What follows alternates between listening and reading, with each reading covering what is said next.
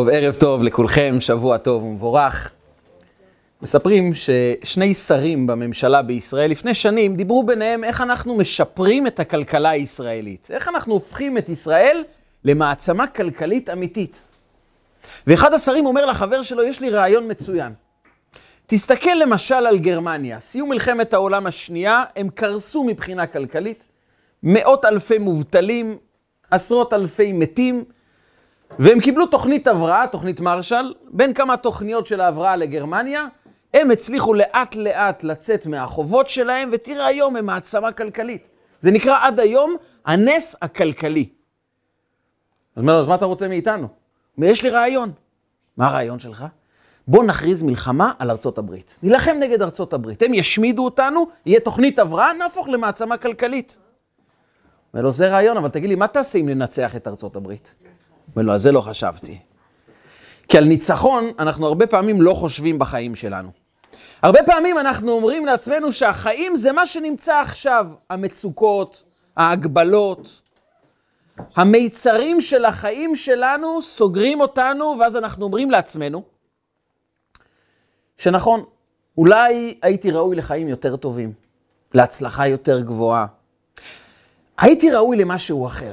הייתי יכול להגיע למשהו הרבה יותר גבוה בחיים שלי, אבל מה לעשות, החיים זה לא תוכנית כבקשתך, זה המצב היום, פה נישאר. ואדם בתוך תוכו הרבה פעמים אומר לעצמו, אבל זה לא נכון. אני לא אמור להישאר במקום הזה כל חיי, אם אני מאמין שאני יכול בפנים לחוות רוגע יותר בחיים שלי, לחוות הצלחה יותר גבוהה, לחוות סוג אישיות הרבה יותר מפותח, הרבה יותר גבוה, הרבה יותר מוצלח. אז למה אני נשאר במקום שבו אני נמצא? ואז אדם נמצא במצרים, וזו בדיוק פרשת השבוע שלנו. עם ישראל מתחילים לחוות את השעבוד של מצרים. ויש משהו מאוד מעניין בשעבוד של מצרים ויציאת מצרים. זה לא עוזב את העם היהודי לא רק למשך ההיסטוריה, גם ביום-יום. אנחנו עושים שבת, אנחנו בקידוש, מה נאמר? זכר ליציאת מצרים. לך תבין, מה בדיוק הקשר בין קידוש בשבת ליציאת מצרים? אנחנו מדברים על ציצית בכל יום, אנחנו מדברים על יציאת מצרים. אנחנו מניחים תפילין. והנחת תפילין באה לומר לקדוש ברוך הוא, הנה על הראש, על הזרוע ליד הלב, אנחנו מוסרים לך, הקדוש ברוך הוא, את השכל שלנו, את המוח שלנו, את הלב שלנו, את הרגשות שלנו. ואז אני צריך לכוון עוד פעם על יציאת מצרים. למה יציאת מצרים נכנסת לנו לכל פרט בחיים? זו המצווה היחידה שעליה אומרים חכמינו זיכרונם לברכה, שאסור לנו לחוות אותה כזיכרון היסטורי. בכל דור ודור חייב אדם לראות את עצמו כאילו הוא יצא ממצרים. אני יצאתי ממצרים? אני לא יצאתי ממצרים. בקושי מהבית היום יוצאים. איזה, מאיזה מצרים יצאנו? אומרת לנו התורה, אתה חייב לחוות שאתה יוצא ממצרים. למה אני חייב לחוות את היציאת מצרים הפרטית שלי? כי באה התורה ואומרת, סיפור השעבוד של מצרים. והיציאה ממצרים זה לא רק סיפור היסטורי מכונן של העם היהודי, זה הסיפור שלנו. אנחנו פותחים ספר חדש, ספר שמות, עם סיפור מאוד עצוב. סיפור על סבל של עם במשך מאות שנים. שעבוד נורא. הטביעו את הבנים, אמללו את המשפחות, ותעל שוועתם אל האלוקים. הם מתפללים לקדוש ברוך הוא, תוציא אותנו מפה. והסיפור הזה הוא הסיפור האישי שלנו. הוא הסיפור שאנחנו נמצאים בו ויכולים לצאת ממנו. והשאלה הגדולה היא, איך אדם שמאמין שהוא ראוי ליותר, שיכול יותר להצליח בחיים שלו, שהוא רואה את עצמו בפנים כפי שהוא היה רוצה לראות את עצמו, כפי שהוא היה רוצה לחוות את חייו, אבל הוא פתאום מגלה שהחיים המציאותיים שלו מאוד שונים. הוא נמצא רחוק מאיפה שהוא היה אמור להיות, מאיפה שהוא רוצה להיות. בדמיון לפעמים אנחנו רואים את עצמנו מתקדמים הרבה יותר. ובפרקטיקה אנחנו פותחים את העיניים ונמצאים עמוק במצרים. וכאן התורה באה ללמד אותנו את הקוד של יציאת מצרים. ולקוד קוראים לו פרעה. פרעה הוא מלך מצרים לא רק כי במקרה השם שלו היה פרעה.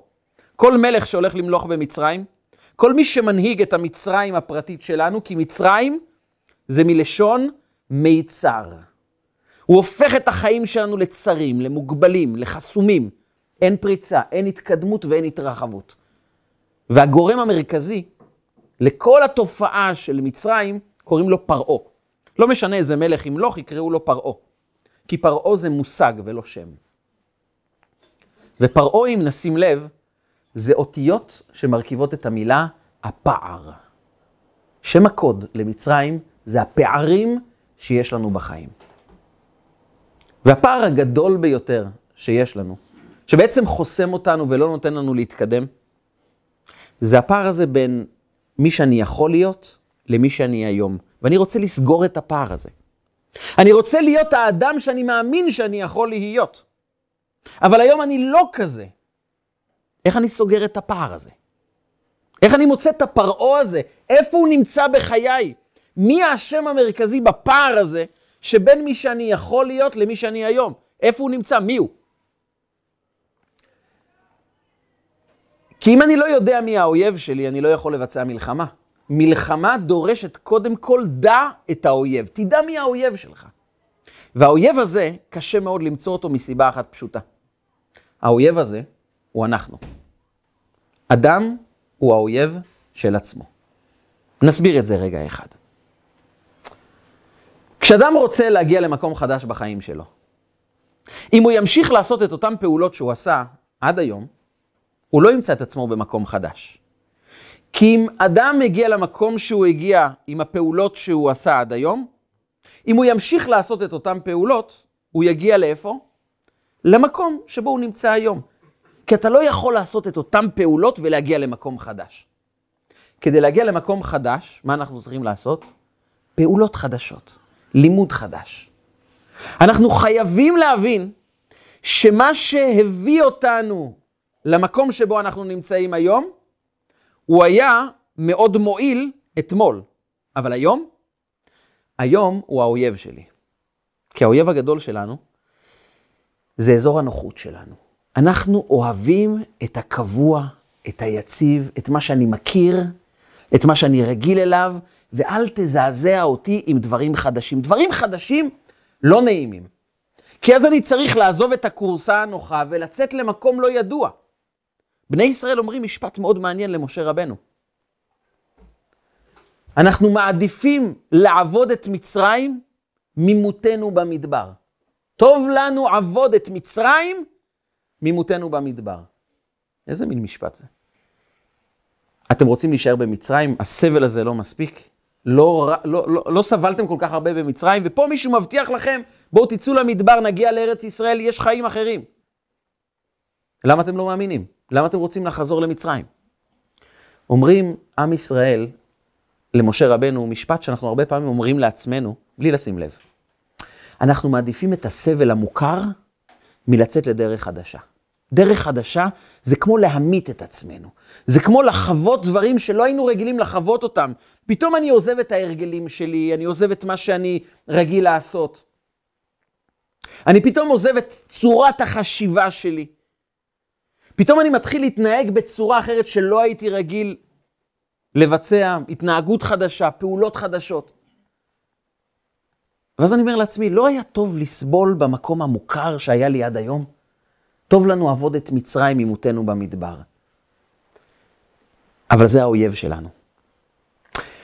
כי האויב הגדול שלנו זה אנחנו בעצמנו שמעוניינים להישאר במקום נוח, במקום רגוע, במקום שלב, במקום שלא דורש מאיתנו להתחיל לזוז, להתחיל לבצע דברים חדשים. אבל הכלל הוא מאוד פשוט, אם אני לא אעשה דברים חדשים, אני לא אגיע למקום חדש. אי אפשר להשיג דברים חדשים אם אני לא מוכן לבצע פעולות חדשות. והדרך הזו, צורת ההתנהלות הזו, היא עזרה לנו עד היום, כי היא קידמה אותנו עד לאיפה שאנחנו היום. אבל מי שהיה האוהב שלי עד היום, מחר הוא כבר הופך להיות האויב שלי. מכירים, לשי עגנון יש סיפור כזה, מאויב לאוהב. אז פה זה הפוך, מאוהב לאויב. כי מה שעזר לי להתקדם עד היום, עכשיו זה האויב שלי. כי הוא מגביל אותי להישאר במקום הזה, הוא הביא אותי עד לכאן, אבל הוא אומר לי, רק כאן. הוא בונה לי חומה ואז אני לא יכול לפרוץ את החומה, כי אם אני אשאר באותו מקום, אני לא אתקדם. ולכן הכלל הראשון הוא לעזוב את צורת החשיבה, את הדרך שבה היינו מתנהגים, חושבים, פועלים עד היום. דוד המלך אומר בתהילים, משפט מאוד מעניין. הוא אומר, יעזוב רשע דרכו. יעזוב רשע דרכו. לא את פעולותיו, לא את מעשיו, את הדרך שלו. בוודאי שהוא חייב לעזוב את הפעולות הרעות שלו, אבל זה לא מספיק. למה? כי מי שעוזב רק את הפעולות הלא טובות שלו, הוא מנסה להימלט מהכישלונות הקטנים, אז הוא נשאר באותה דרך, באותו מקום. אז אולי הוא יימלט מכישלון כזה, אבל הוא ייפול בכישלון אחר, כי הדרך לא טובה. ועל זה אומר דוד המלך גם בתהילים, אווילים מדרך פשעם ומעוונותיהם יטענו.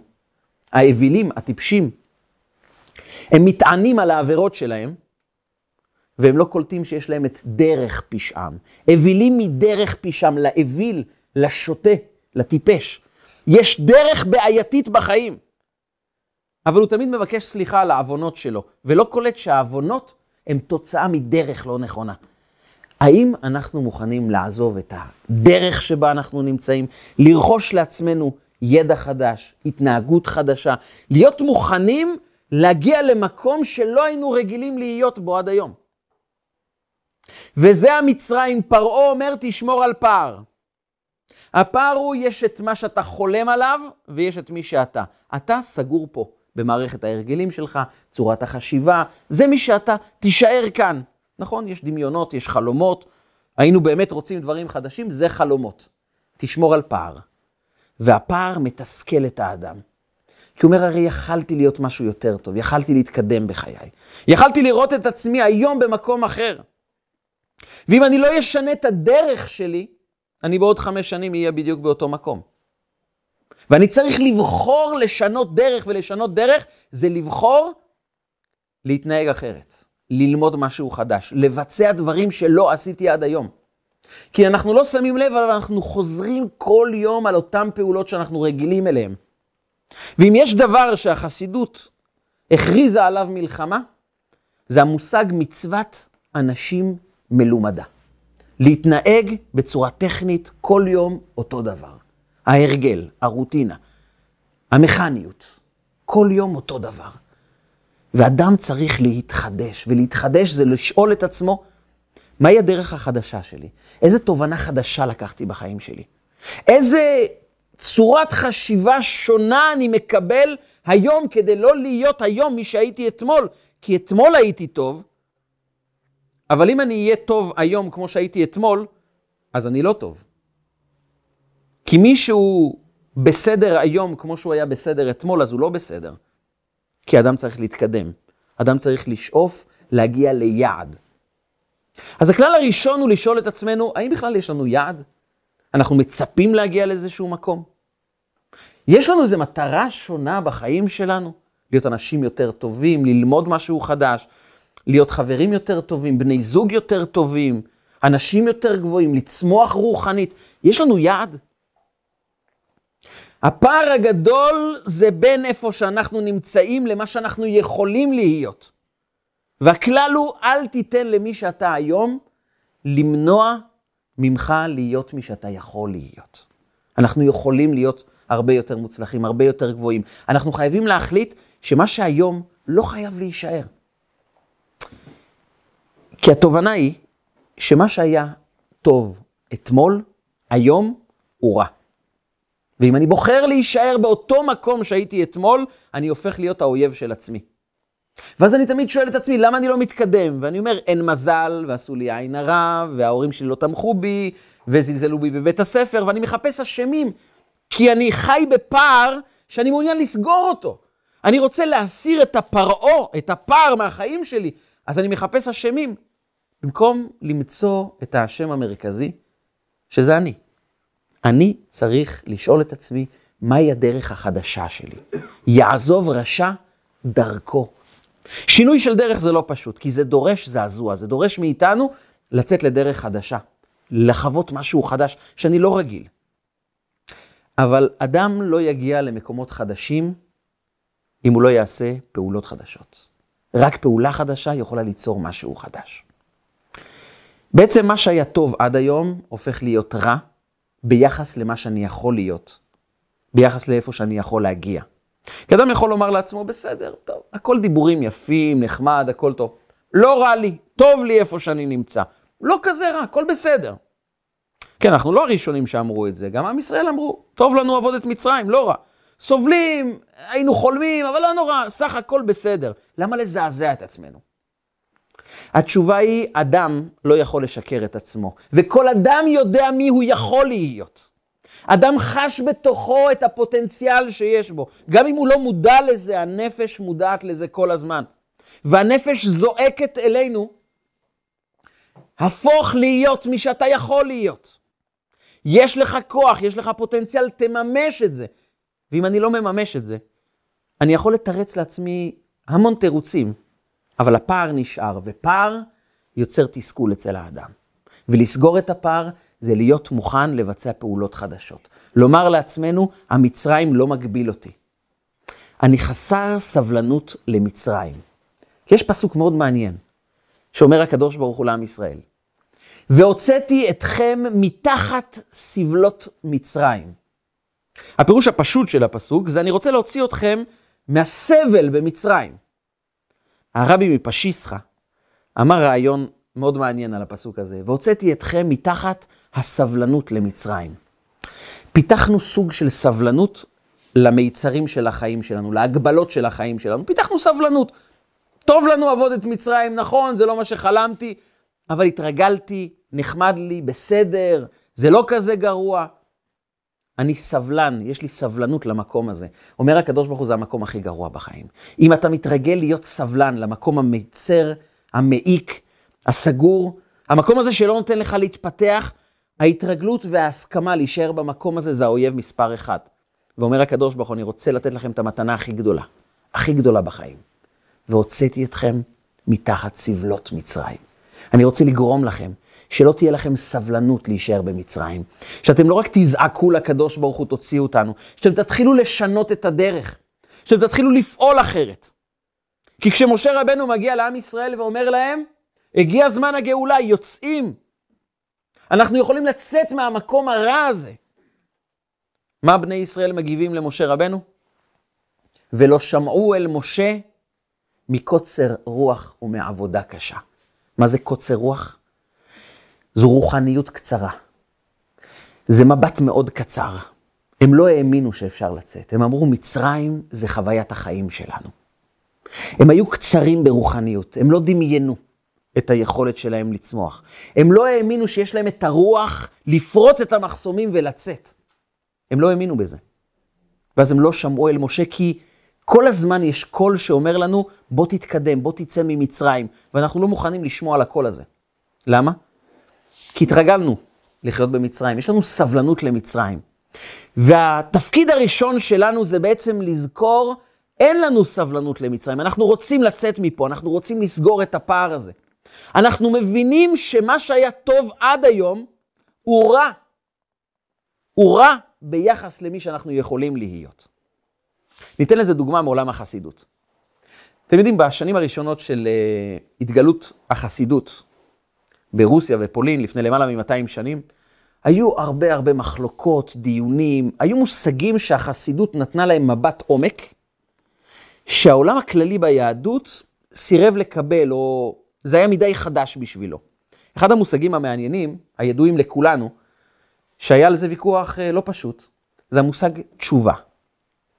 תשובה. המושג תשובה הוא מושג ידוע לכולנו. אדם חטא, הוא שב בתשובה. אדם מתנהג לא טוב, הוא מתקן את הדרכים שלו. באה החסידות ואמרה, תשובה זה לא מוגבל רק לרשעים. תשובה גם צדיקים צריכים לעשות. גם צדיק צריך לשוב, לשוב בתשובה. אנשים לא הבינו את הרעיון הזה. מה זאת אומרת? אתה מזלזל בצדיק? מה, הצדיק צריך לשוב בתשובה?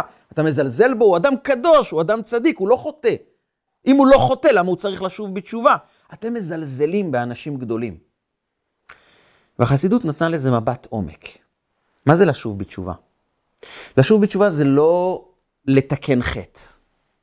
זה לא שאדם גנב ואומר לעצמו, אני מפסיק לגנוב, זו תשובה. גם אדם שמתנהג במאה אחוז טוב, אם הוא יכול להיות יותר טוב, ההתנהגות הזו היא חטא. חטא בא מהלשון חיסרון.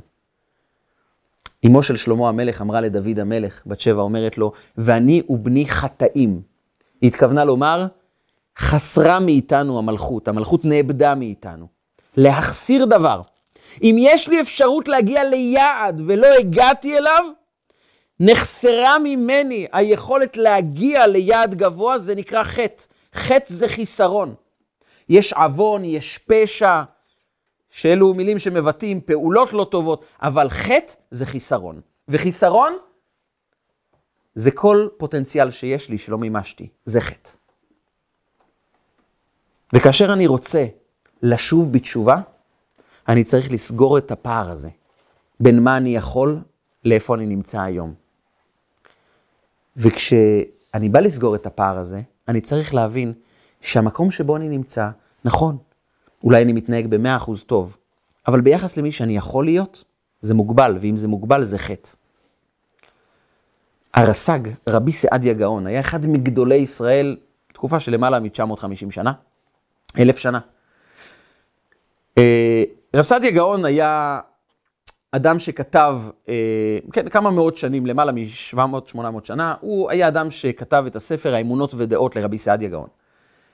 ובספר שלו הוא מציג פילוסופיה מאוד עמוקה בתפיסת היהדות. הוא היה רב פוסק מאוד מאוד גדול, הוא היה דמות מאוד מאוד ידועה בעם ישראל. היה אפשר לכנות אותו כגדול הדור. יום אחד הוא הגיע לעיר. בעיר כמובן שמעו את השם של הרס"ג, רבי סעדיה גאון, אבל לא הכירו את הפנים שלו, כי אז לא היו תמונות. הוא כמובן מהצניעות שלו לא הודיע שהוא רבי סעדיה גאון בכבודו ובעצמו, הוא רק ביקש להתארח בבית של מישהו, ומישהו אירח אותו. אירח אותו בכבוד, בלבביות, קיים מצוות הכנסת אורחים בצורה נפלאה. נתן כבוד לכל אדם, הרי צריכים לכבד כל אדם. כיבד אותו, נתן לו לאכול, לשתות, לישון. יומיים שלושה הוא היה אצלו בבית, הוא הלך להתפלל כמו כל יום תפילת שחרית בבית הכנסת, ונכנס אדם שהכיר את רבי סעדיה גאון, ופתאום הוא רואה את רבי סעדיה גאון בכבודו ובעצמו נמצא בעיר, ואף אחד לא מבין שנמצא בבית הכנסת, גדול הדור, אדם ענק. הוא מתחיל לצעוק בבית הכנסת, אתם יודעים מי נמצא איתכם פה? רבי סעדיה גאון בעצמו נמצא פה. עוד אנשים זיהו אותו, ובתוך שעה קלה כל העיר הייתה ברעש. כולם הגיעו לבית הכנסת, כולם רצו לראות את הדמות הפלאית הזאת, הידועה בעם ישראל, הרבי סעדיה גאון, הרס"ג בעצמו. נהיה תור ארוך לבוא, לפגוש אותו, ללחוץ לו יד, להגיד לו שלום, לבקש אה, ברכה. וגם המארח רצה לבקש ממנו ברכה. הוא עמד בתור כמו כולם, מחייך, שמח על הזכות הגדולה לפגוש את הרס"ג.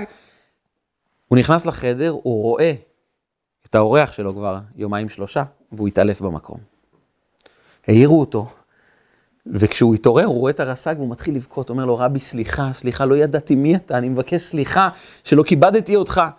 הוא אומר לו, רבי סעדיה גאון, מה, לא כיבדת אותי? כיבדת אותי מצוין. דאגת לי, נתת לי לישון, לאכול, אירחת אותי בצורה נפלאה. אומר לו, כן רבי, אבל אם הייתי יודע מי אתה, הייתי מכבד אותך הרבה יותר. ואז רבי סעדיה גאון התחיל לבכות. אומר לו, רבי, למה אתה בוכה? הוא אומר, כי אני בוכה, כי אני אומר לעצמי, ריבונו של עולם, אם הייתי יודע באמת מי אתה, הייתי מכבד אותך הרבה יותר. כמה כבוד שאני נותן לך, זה מוגבל לתפיסה האישית שלי, של מי זה הקדוש ברוך הוא. ואז אני מכבד אותו לפי ההגבלה המיוחדת באישיות שלי. אבל אם אני אדע שמדובר כאן בדבר הרבה יותר עוצמתי, הצורה שבה כיבדתי את אלוקים עד היום היא חטא. הצורה שבה כיבדתי אדם גדול, כשאני מזהה את הגדולה שלו, היא שונה לגמרי מאשר הכבוד שאני רוכש לאדם רגיל. כי טוב זה דבר יחסי. כבוד זה דבר יחסי, התנהגות זה דבר מאוד מאוד יחסי, אם זו התנהגות טובה או לא טובה, זה ביחס לאיך אני תופס את עצמי, איך אני מסתכל על עצמי. אם אני מזהה את עצמי כאדם רגיל, ממוצע, אז אני בסדר גמור. אני קם, מתפלל, תומך במי שאני יכול לתמוך, מתנהג בצורה יפה, מדבר בצורה יפה. סך הכל אני אדם חיובי. תסתכלו בחדשות איזה אנשים קיימים. זה כשאני מזהה את עצמי כאדם ממוצע. אבל כשאני מזהה מי אני יכול להיות, אני מסתכל על המצב העכשווי כמצב לא טוב. ואז אני יכול להתחיל להשתנות. כשאני מבין שהאויב זה בדיוק אני בנקודת זמן הזו. אנחנו חייבים לפתח את הרוחניות שלנו. כי קוצר רוח מגביל את צורת החשיבה שלנו לאיפה אנחנו נמצאים, ואז אנחנו לא זזים. וכשאנחנו לא זזים, אנחנו נמצאים במקום, משוכנעים שזה בסדר, אבל אנחנו תקועים במצרים. וכשאני מזהה מי אני יכול להיות, ואני מדמיין וחושב, וקובע לעצמי יעדים, ואני לומד דברים חדשים ועושה דברים חדשים, אני מתחיל לפתוח דרך חדשה. ודרך חדשה יכולה להתחיל לסגור את הפער בין מי אני יכול להיות למי אני עכשיו. אני מתחיל לצמצם את הפער. כי אני מבין שהמושג של טוב זה מושג יחסי. ילד קטן, בגיל חמש, כשהוא סידר את המיטה שלו, זה מאוד מאוד יפה. כשהוא שם את הנעליים במקום, זה מאוד יפה, אנחנו משבחים אותו. בארוחת ערב, האמא תגיד, כל הכבוד ליעקב, הוא מסדר את הנעליים שלו במקום ומסדר את המיטה. אבל אם היא תהיה נציגת ההורים כשהבן שלה מקבל תואר באוניברסיטה, והיא תגיד לכולם, אני רוצה להגיד לכם שהבן שלי הוא מאוד מאוד מיוחד, הוא מסדר את הנעליים במקום וכל יום מסדר את המיטה. זה יהפוך להיות ביזיון. כי מה שהיה טוב בגיל חמש, זה לא נקרא שבח לאדם מבוגר יותר, שכבר התקדם בחיים שלו. זו צורת המבט. מה שהיה טוב אתמול, הוא היה טוב לאתמול, היום זה כבר הופך להיות רע. ולכן, גם צדיק צריך לעשות תשובה. תשובה זה בא מהפסוק, והרוח תשוב אל האלוקים אשר נתנה. השיבה היא שיבה לאדם האמיתי שבתוכי, למי שאני באמת יכול להיות. זו השיבה האמיתית, ולכן אני שב בתשובה על האדם הטוב שהייתי אתמול, אבל היום זה רע, כי אני יכול להיות הרבה יותר טוב. ואם אני מחסיר מעצמי את הטוב האמיתי, אני חוטא. מספרים שגמל קטן שאל את האימא שלו, הנעקה, שאל אותה, תגידי, אימא, למה יש לנו רגליים כאלה מוזרות, כאלה גדולות, לא יפות, למה? אומרת לו, בני, אתה צריך להיות גאה. אנחנו ספינת המדבר. אנחנו הולכים עשרות קילומטרים, מאות קילומטרים, ואנחנו צריכים לא לשקוע בחול והיכולת ללכת עשרות ומאות קילומטרים, לכן אלוקים נתן לנו רגליים כאלה. ותגידי, מה, ולמה הגב שלנו כזה עקום, שונה מכולם? למה? אני מתבייש בגב הזה. אמרת לו, אתה צריך להיות גאה. זה דבשת, והדבשת הזו מאפשרת לך לגור כמות עצומה של מים, כי אתה ספינת המדבר, אתה צריך ללכת מאות קילומטרים, ואתה צריך מאגרי מים בתוכך. ולמה יש לנו פנים כאלה עם עיניים כאלה, מאוד לא יפות? לא, כי אתה צריך להגן על עצמך מהחולות, אתה תלך עשרות ומאות קילומטרים, אתה ספינת המדבר, תהיה גאה בעצמך. אומר לה, אמא, אפשר עוד שאלה? לא תמיד, בשביל זה אמא פה. ותגידי, אמא, אם יש לנו רגליים כאלה, וגב כזה, ופנים כאלה, כי אנחנו ספינת המדבר, ללכת עשרות ומאות קילומטרים, תגידי, מה, מה אנחנו עושים בכלוב בגן חיות? למה אנחנו נמצאים פה? וזו שאלה שאנחנו שואלים את עצמנו. אם יש לנו כוחות, אם יש לנו נפש, אם יש לנו עוצמות בתוכנו, למה אנחנו בכלוב? וכשאדם שואל את עצמו את השאלה הזו, הוא חייב לקבוע לעצמו יעד. ויעד אומר, דרך חדשה. דרך חדשה. אני כן רוצה לשנות את צורת החשיבה שלי, אני רוצה ללמוד דברים חדשים. אני רוצה להפוך להיות אדם חדש. נכון, יציאת מצרים גורמת לי הרבה פעמים לחוש שאני מזועזע, אני חי במקום שאני לא רגיל לחיות בו, וטוב לי לחיות במצוקה הידועה והמוכרת, זה נוח, זה נחמד. לא מעט אנשים מעדיפים לחזור לבית שבו הם מקבלים מכות, כי זה מוכר, זה ידוע. התרגלתי לחיות עם זה. ללכת למקום חדש, אני לא מכיר, לא יודע. זה משהו חדש. אבל המשהו החדש ייתן לך חיים חדשים. וכשאדם כבר אומר, אוקיי, אני רוצה לסגור את הפער הזה, אני רוצה לצאת מההגבלה, מהמקום הנוח ולהתחיל ללמוד דברים חדשים, ליצור תהליך חשיבתי חדש. אני מבין שאם אני לא אעשה דברים חדשים, אני לא אגיע למקום חדש. אני רוצה להיות האדם היותר טוב, כי אני מבין שכמה טוב שהייתי, היום זה כבר הפך להיות רע, כי הטוב הוא היה נכון לאתמול, להיום אני כבר יכול יותר, ואם אני יכול יותר, אז אני תקוע, ואם אני תקוע אני במצרים. ואז אני מגדיל פער. פער בין מי שאני יכול להיות למה שאני היום. אז אדם אומר לעצמו, אתה יודע מה? אני יוצא מהכלוב, אני מתחיל לפעול, אני מתחיל ללמוד. אבל איך משנים את עצמנו? איך גורמים ללימוד שאנחנו לומדים להפוך להיות חלק מהחיים שלי? לא פעם אנחנו נפגוש אנשים שיגידו, כן, זוגיות, שמעתי עשרות הרצאות, אני מכיר את כולם בעל פה. עזוב אותך, זה הכל שטויות, זה תיאוריות, זה לא משהו שמשנה באמת חיים. חינוך ילדים מספיק, כולם מדברים, אני מכיר את התיאוריות בעל פה, אני מכיר את זה כבר 20 שנה. זה לא משהו אמיתי, זה לא משהו שמשנה חיים. אה, זה דיבורים בעלמא. עזוב, תתרגל לחיות את החיים שלך, וזהו. התשובה היא שזה נמצא רק בתחום הידע ולא בתחום החוויה. זה לא ירד לחיים שלנו. שימו לב, יש לנו אות מאוד מעניינת באלף-בית. האות שמסמלת לימוד. איזו אות זאת? למד. למד מלשון לימוד. הצורה שלה מסמלת משהו מאוד מאוד עוצמתי בחיים שלנו. למד מתחילה תמיד למעלה. זו אות שעולה הכי למעלה. היא מתחילה מלמעלה והיא יורדת עד לבסיס. כי לימוד אמיתי זה לקחת את התיאוריות הגבוהות ולממש אותן בפעולה, בעשייה. כל עוד שהתיאוריות, הלימוד, ההבנות, התובנות שאני רכשתי לעצמי, לא מתרגמות את עצמם למעשה בפועל, אני נמצא למעלה ולא ביצעתי תהליך של למידה. למידה זה מלמעלה ויורד לבסיס. זה מתבטא בפועל.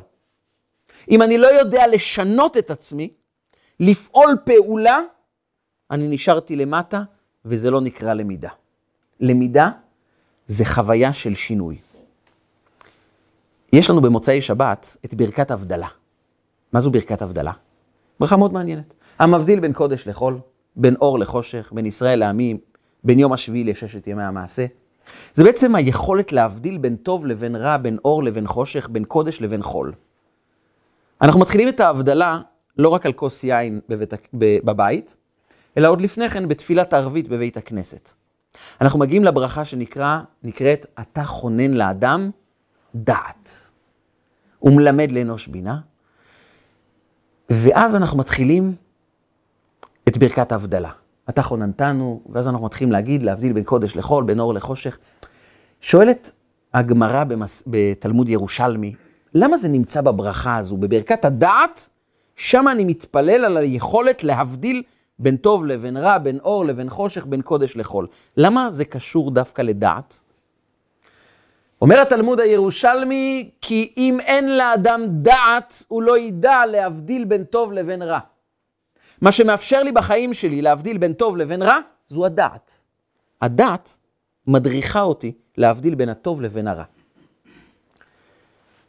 זה מה שהתלמוד הירושלמי אומר, אבל החסידות שואלת שאלה מאוד מעניינת. מה הכוח שמאפשר לי להבדיל בחיי בין הטוב לבין הרע? זה כוח הבינה או הדעת?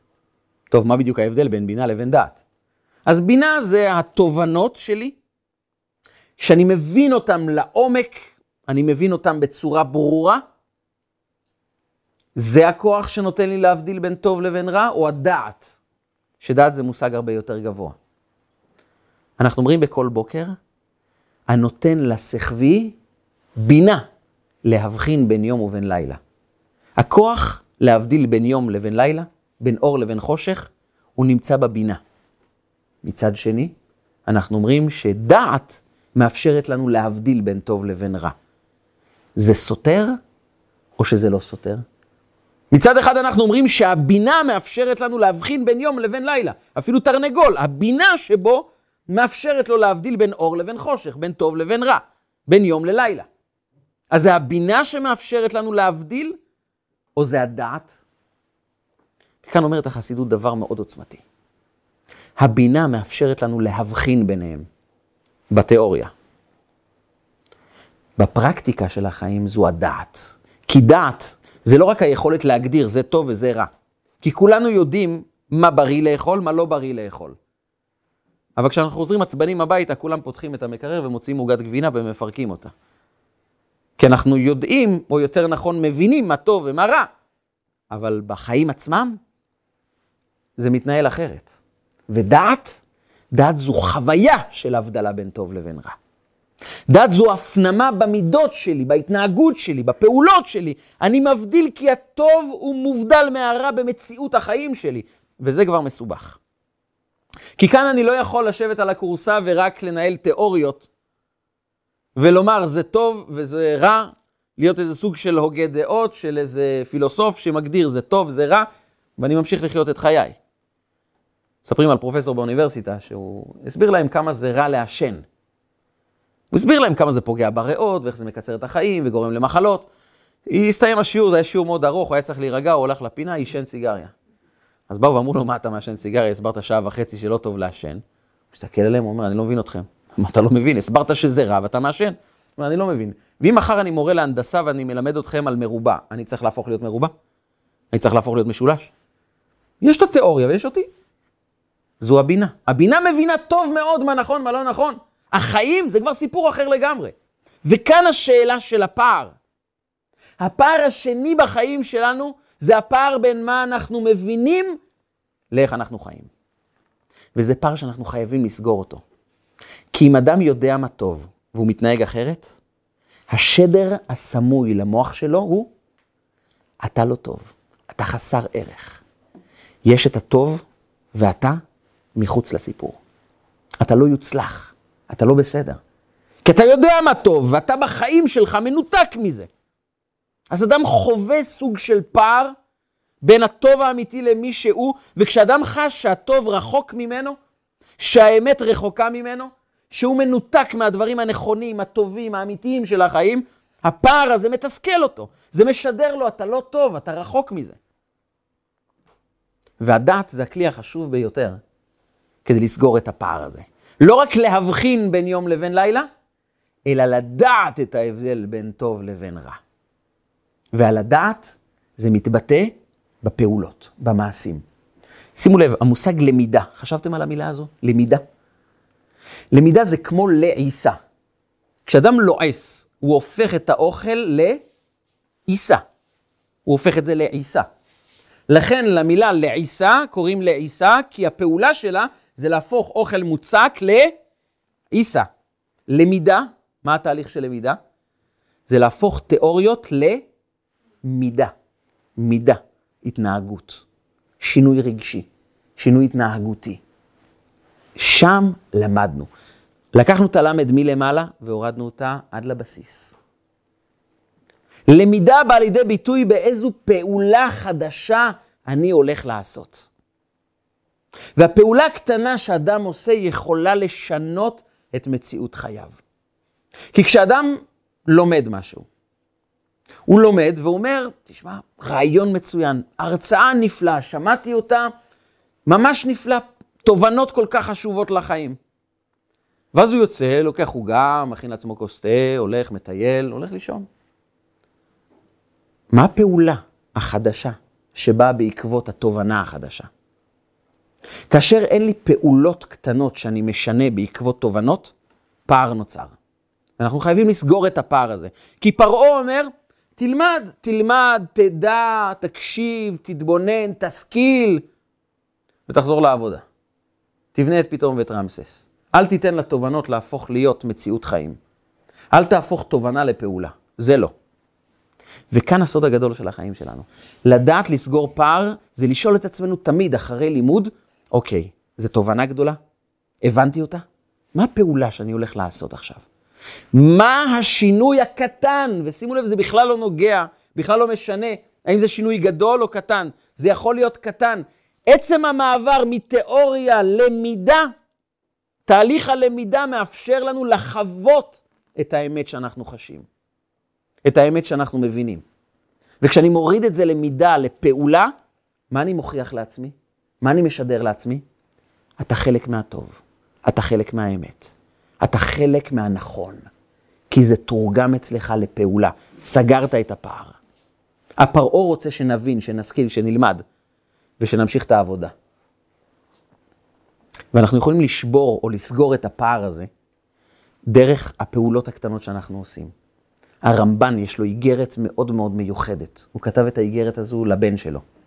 הוא כותב לו איך להינצל מהכעס ואיך לדבר בצורה רגועה וטובה לכל אדם בכל עת. והוא אומר לו, בני, אני מבקש ממך בקשה אחת. בכל זמן שאתה קם מהספר, סיימת ללמוד, תבקש לראות בכל הלימוד אם יש דבר קטן שתוכל לקיים אותו, לעשות אותו. רגע לפני שאתה סוגר את הספר, תשאל את עצמך, למדתי, הבנתי, הפנמתי, מה משתנה אצלי? מה הפעולה החדשה שאני הולך לבצע? והפעולות הקטנות הם אלה שיוצרים, אלו שיוצרים את השינוי הגדול בחיים שלנו. כי אז אני מוריד את התיאוריות לעולם המעשה, ואז אני מתחיל לעלות. וכשאדם נמצא בקו מסוים על הקרקע, והוא עולה סנטימטר אחד למעלה, סנטימטר אחד קטן, לאורך של קילומטרים, הוא ימצא את עצמו למעלה בשמיים. אנחנו מחפשים שינויים גדולים, דרסטיים, מהיום למחר. אני רוצה להשתנות, אני לא טוב לי עכשיו, יש לך איזה קורס, עשרה מפגשים להפוך להיות בן אדם אחר לגמרי? ואין כזה דבר. ואז אדם מתייאש ונשאר במצרים. אבל הפעולות שאנחנו צריכים לעשות זה פעולות קטנות של להפוך תיאוריה למידה. לבצע תהליך של למידה זה לשאול את עצמנו, אוקיי, מה הפעולה שאני משנה עכשיו? בעולם החסידות קוראים לזה הבכן. ובכן, מה אני משנה? ההוראה למעשה, הפעולה. כי אם אני רק לומד ואני לא מיישם את זה בחיים, זה לא מתורגם לעולם המעשה, אני בונה פער, ופער זה המקור למצרים בחיים שלנו. כשאנחנו שואלים את עצמנו למה אנחנו לא מתקדמים, זו בדיוק הסיבה. כי אנחנו לא מתרגמים תובנות חדשות לפעולות. או גרוע מזה, אנחנו לא מחפשים תובנות חדשות. נוח לנו איך שאנחנו. כל אדם שבא ללמוד, שבא להשכיל, זה אדם שמבין שאני צריך לשנות את הדרך. אני צריך לרכוש דרך חדשה, צורת חשיבה חדשה. וצורת חשיבה חדשה דורשת מאיתנו לתרגם את זה ללמידה, להפוך את זה למידה, להפוך את זה לפעולה. המשנה בפרקי אבות אומרת, כל שחוכמתו מרובה ממעשיו, זה כמו אילן שיש לו המון ענפים ושורשים מועטים. רוח קטנה באה, ומה עושה לעץ? עוקרת אותו. כי הבסיס שלו, השורשים שלו, הם מאוד מאוד קטנים, הם מאוד חלשים. הפעולות זה מה שמקבע את האמת כחלק מהחיים שלנו. אני הופך להיות חלק מהאמת הזו. אני צריך לשאול את עצמי, לא מה הדבר, מה הדבר הגדול שאני משנה, מה הדבר הקטן שאני לוקח מכל דבר שלמדתי היום. הדבר הראשון, אני שואל את עצמי, דרך חדשה, מה הדבר החדש שלמדתי היום? לא למדתי דבר חדש, זה לא בסדר. כי נתקעתי עם אותה אישיות של מי שהייתי. ולהיתקע עם אותה אישיות של מי שהייתי, זה לא טוב. זה בדיוק מצרים. ואז אני רוצה לרכוש דרך חדשה, להפוך להיות אדם אחר. קראתי לא מזמן סיפור קצר על אדם שבא לשאול את הרב שטיינזלץ, שנפטר לפני כמה חודשים, עליו השלום, היה אדם מאוד מאוד חכם, מאוד גדול, אה, רב ענק ופילוסוף גדול, אדם באמת באמת ייחודי. בא אליו תלמיד ושאל אותו, כבוד הרב, כל יום לומר את אותה תפילה, זה לא משעמם? כל יום אותה תפילה, כל יום אותו טקסט, איך אפשר שלא להשתעמם? אז הוא הסתכל עליו ואמר לו, בטח שלא תשתעמם. הטקסט אותו דבר, אבל אתה אדם שונה ממה שהיית אתמול. כי הטקסט הוא אותו דבר, אבל אתה כבר אדם חדש ממה שהיית אתמול. אז הוא מסתכל עליו ואומר לו, ואם אתה אותו אדם כמו שהיית אתמול, אתה זה שמשעמם, לא התפילה. אנחנו הרבה פעמים הופכים להיות אנשים משועממים, כי אנחנו נשארים אותו דבר, נשארים באותו מקום. מבחינתנו שינוי זה איזה משפט שבא להטריד אותנו ולהפריע לנו. וטוב לנו עבוד את מצרים ולא שמעו אל משה מקוצר רוח. ובפגישה הראשונה של משה רבנו עם הקדוש ברוך הוא, בפרשת השבוע, הוא רואה את הסנה הבוער. אתם יודעים מה זה סנה בוער? זה יכולת לראות את העולם התחתון, המוגבל, שהוא בוער באש של קדושה. אש שלא מכלה אותו, הופכת אותו לקדוש. משה רבנו אומר, את זה אני צריך לראות. אסור הנע ואראה את המראה הגדול הזה. מראה של אלוקות, של קדושה שבאה ושוכנת בתוך העולם. אני רוצה לראות את זה. אומר לו הקדוש ברוך הוא, של נעליך מעל רגליך. תוריד את הנעליים כי אתה עומד על אדמת קודש.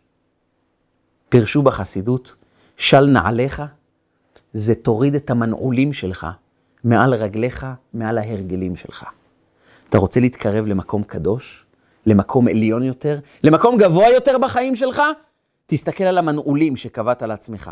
להרגלים שנועלים אותך במקום, תשבור את המנעולים האלה, לא תוכל להתקרב לסנה הבוער שבתוכך. כל עוד תישאר עם מנעולים. תהליך היציאת יציאת מצרים היא יציאת מצרים. שמתם לב למילים האלה? המילים האלה הן מילים מוזרות. לא יציאה ממצרים, יציאת מצרים. מצרים צריך לצאת. יציאת מצרים, המצרים יוצא ממני. המנעולים שלי, הפער שלי, את זה אני מוציא. אני מבין שהתפיסות המוגבלות שלי, הם אלה שמעכבות אותי מלהתפתח. אני מחפש את הדבר החדש שאני למד היום. ואני ישר מחפש את הפעולה שאני פועל בעקבות אותה למידה. והפעולות הקטנות, אנחנו צריכים לחפש את הפעולות הקטנות האלה. הקטנות האלה מגביהות אותנו מעט. ואם אדם כל יום מתמיד בלימוד קטן חדש, פעולה קטנה חדשה, הצעדים הקטנים האלה הם שינוי ענק לאדם. כי שוב נדמיין לעצמנו מטוס שנמצא על הקרקע, והוא מתרומם רק סנטימטר, והוא ממשיך סנטימטר למעלה. כל יום שיעבור הוא ימצא את עצמו יותר למעלה, ובעוד שנה מדובר באדם אחר. זה סוד השינוי, זה סוד יציאה ממצרים.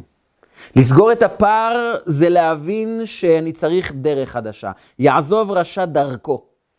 וכשאני עוזב את מערכת ההרגלים, את המנעולים על ההרגלים שלי, שמגבילים אותי למקום אחד, אני יכול, אסור ענה ואראה את המראה הגדול הזה.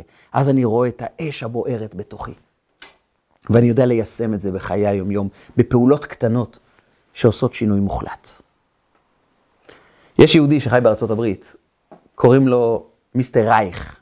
רייך היה בגיל 15 במחנה השמדה אושוויץ.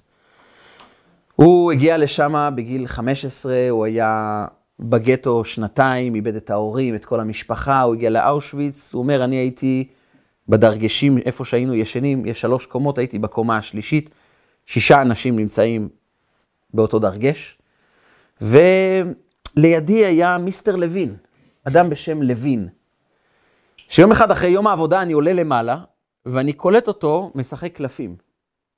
עכשיו הוא אומר, שתבינו, אושוויץ, אתה רואה בן אדם עם קלפים, זה כמו שאתה נכנס למקלחת ואתה רואה גורילה. אין קלפים באושוויץ, אין כלום. קלפים, משחק באושוויץ, אין כזה דבר.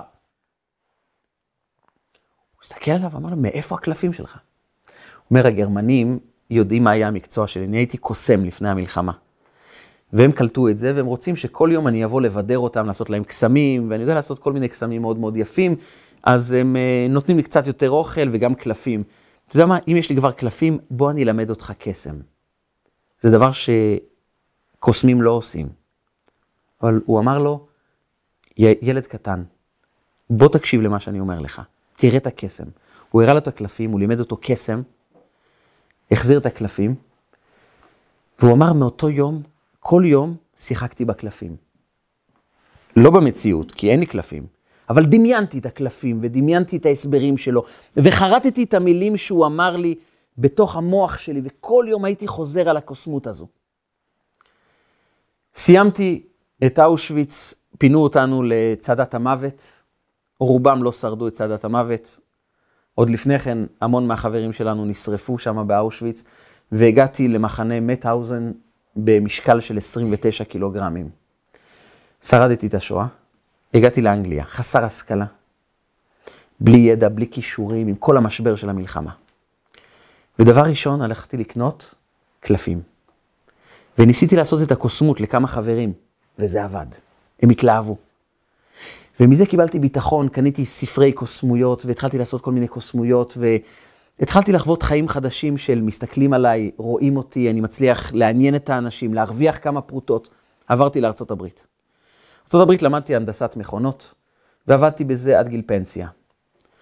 אומר, כשיצאתי לפנסיה, שאלתי את עצמי, מה אני עושה עכשיו? מה החיים שלי שווים כעת? מישהו אמר לי, בוא תדבר לילדים בבית הספר, תלמד אותם, תחנך אותם, תן להם מתובנות החיים שלך. זה חשוב, יש לך סיפור ייחודי. ניצלת מהמקומות הרעים ביותר שהיו בהיסטוריה, וחזרת לחיים, תן להם את המסרים האלה. הוא אומר לעצמו, אבל מה אני וילדים, מה זה שייך אני וילדים? מה... אני לא רגיל לדבר לילדים, אני לא מחנך, אני לא מורה. ואז הכתה בו ההכרה של מיסטר לוין, מר לוין באושוויץ על הדרגש למעלה. בלילה חשוך, כשלא היה לאף אחד כלום, הוא פנה לילד ואמר לו, בוא תראה קוסמות קטנה. וזה נתן לי ביטחון, זה נתן לי התמקדות באיזה דבר מעניין. זה נתן לי מאוחר יותר יכולת להתחיל לעשות קוסמויות ולחזור לחיים. זה שינה את חיי, ואם הוא יכל לפנות לילד קטן, גם אני יכול לפנות לעוד ילד. הוא קיבל מזה ביטחון, ו-20 שנה הוא כבר מלמד ילדים קטנים את תובנות החיים, וכל זה, הוא אומר, מגיע מאדם אחד שעשה פעולה קטנה עבור ילד קטן, ילד קטן מפוחד, שחושש מהעולם, שהחיים יתאכזרו אליו, אבל הוא נתן לו אלומת אור קטנה, פעולה קטנה. זה שינה לי את החיים. זה יצר לי תכונה ויכולת ללמד ילדים קטנים. ואז הוא פנה לקהל ואמר להם, תזכרו שפעולות קטנות יכולים לשנות חיים של אנשים אחרים, פעולות קטנות. אם זה יכול לשנות חיים של אנשים אחרים, האמת היא, זה גם יכול לשנות את החיים שלנו. סוד הפעולה הקטנה זה היכולת לומר, אני רוצה ללמוד משהו חדש, ולתרגם את זה לפעולה קטנה חדשה. הפעולות הקטנות יוצרות חיים חדשים אצלנו, אצל הסובבים אותנו. הרמב"ם כותב שאם כל אחד מאיתנו יקבל על עצמו כל יום לעשות פעולה קטנה חדשה, טובה בעולם, הוא יכול להכריע את כף המאזניים מממוצע לכיוון הטוב. וברגע שהמצווה הקטנה שלנו מכריעה את הכף לכיוון הטוב, אנחנו גורמים הצלה וגאולה שלמה לעולם כולו. כי פעולה קטנה אחת שלנו יכולה לשנות עולם שלם ולהביא אותו לגאולה השלמה עם משיח צדקנו, במהרה בימינו, אמן ואמן. רגע של חוכמה, רגעים קצרים ומשנה חיים. הצטרפו אלינו, הרשמו לערוצי רגע של חוכמה ביוטיוב, בפייסבוק, באינסטגרם ובוואטסאפ.